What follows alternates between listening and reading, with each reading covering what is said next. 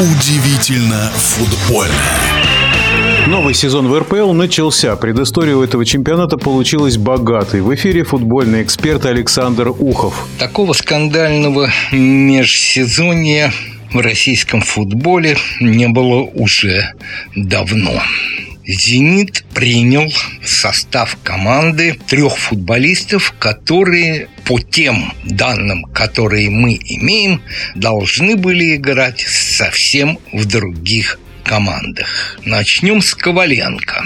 Коваленко вел достаточно долго Локомотив, и Коваленко оказался в «Зените».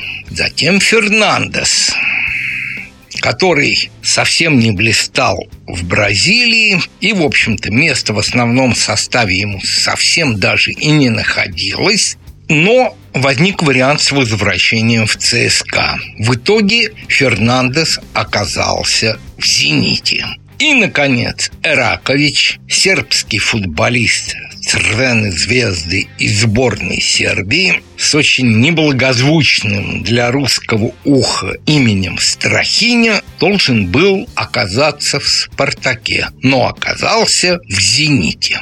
Хорошо ли это или плохо, что такие футболисты попадают в «Зенит»? Вот для российского футбола, например, приход Фернандеса означает то, что если он пробьется, конечно, в основной состав, уход Сутермина, игрока, между прочим, сборной. Если Ракович взят на подстраховку в связи с травмой Родригао, а Родригао, наверное, все-таки когда-нибудь эту травму излечит, то Ракович, конечно, будет в основе, Родригао, скорее всего, будет в основе, а кого не будет российских футболистов. И Коваленко. Ну, пробьется ли Коваленко в основной состав, не знаю. Будет ли он играть, не знаю. Ну, в обойме, предположим, будет. А хорошо ли это для российского футбола? И не станет ли в конце концов Коваленко игроком сборной Армении? Все может быть. А теперь о борьбе за первое место. Ну, прекрасно понимаем, что борьбы за первое место снова не будет и заранее положим золотые медальки в коробочки и отвезем на стадион в Питер. И пусть там они ждут домашнего матча за несколько туров до конца чемпионата, два, три, не суть важно, чтобы вручить эти медали на домашней игре футболистам «Зенита».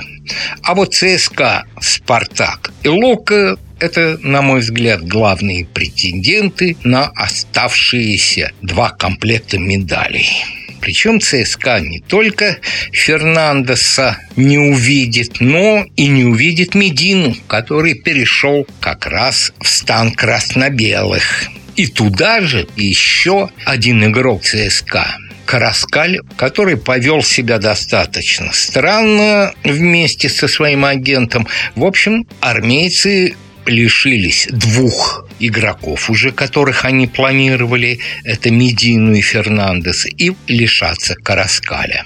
Лока. Лока хотел собрать у себя банду чертановцев. Пришел Сарвели, есть Пеняев, есть Глушенков, должен был быть бы Коваленко. И, возможно, придет Зиньковский. Но Коваленко уже не будет.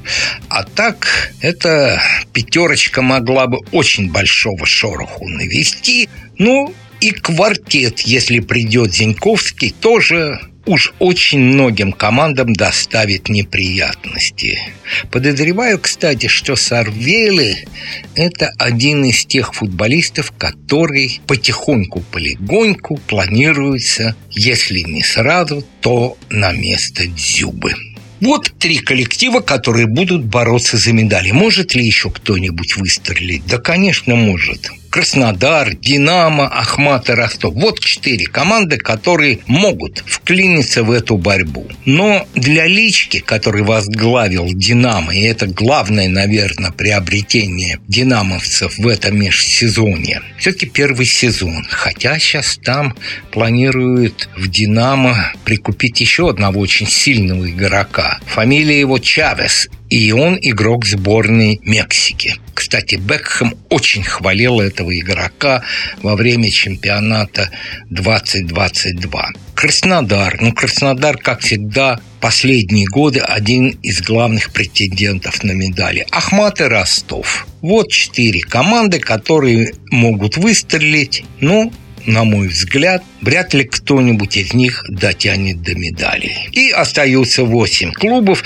задача которых не попасть в стыки. Ну, не попасть в стыки – это главное. А еще важнее, конечно, для некоторых из них, сейчас я их назову, не попасть в зону прямого вылета. Как всегда, на то, чтобы вылететь из РПЛ напрямую, претендуют выходцы из РПЛ. В данном случае это Рубин и Балтика.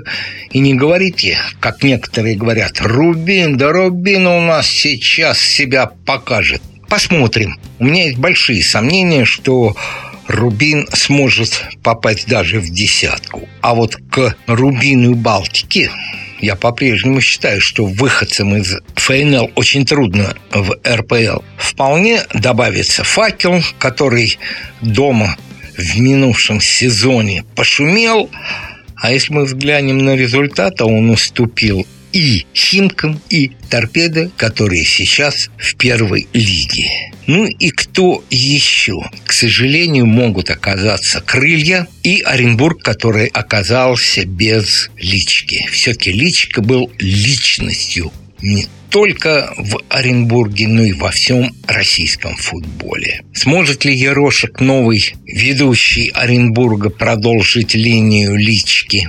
Не знаю, не убежден. И Урал, да, один из тех, кто, возможно, будет бороться за то, чтобы не попасть в стыки. И два слова все-таки о выходцах из первой лиги. Рубин потерял Самошникова, который в Лока, как мы знаем. И у Рубина будет непростая, нелегкая судьба. А вот Балтика под руководством Игнашевича, которого я считаю одним из самых лучших молодых тренеров российского футбольного сообщества, будет иметь очень большие трудности. Ведь Игнашевич, если мы вспомним, еще три года назад мог оказаться в РПЛ с торпедо. Помешал ковид. Два года назад знаем, что непростая ситуация была с руководством тогдашним торпедо. И после чего Игнашевич вступил в конфликт с болельщиками и ушел из команды. Вот ему я желаю не сдаваться, бороться, даже если команда будет в самом низу. Потому что, еще раз подчеркну, с точки зрения большого футбола у Игнашевича, на мой взгляд, самые светлые перспективы. В нашем эфире был вице-президент Федерации спортивных журналистов России Александр Ухов. Удивительно футбольное.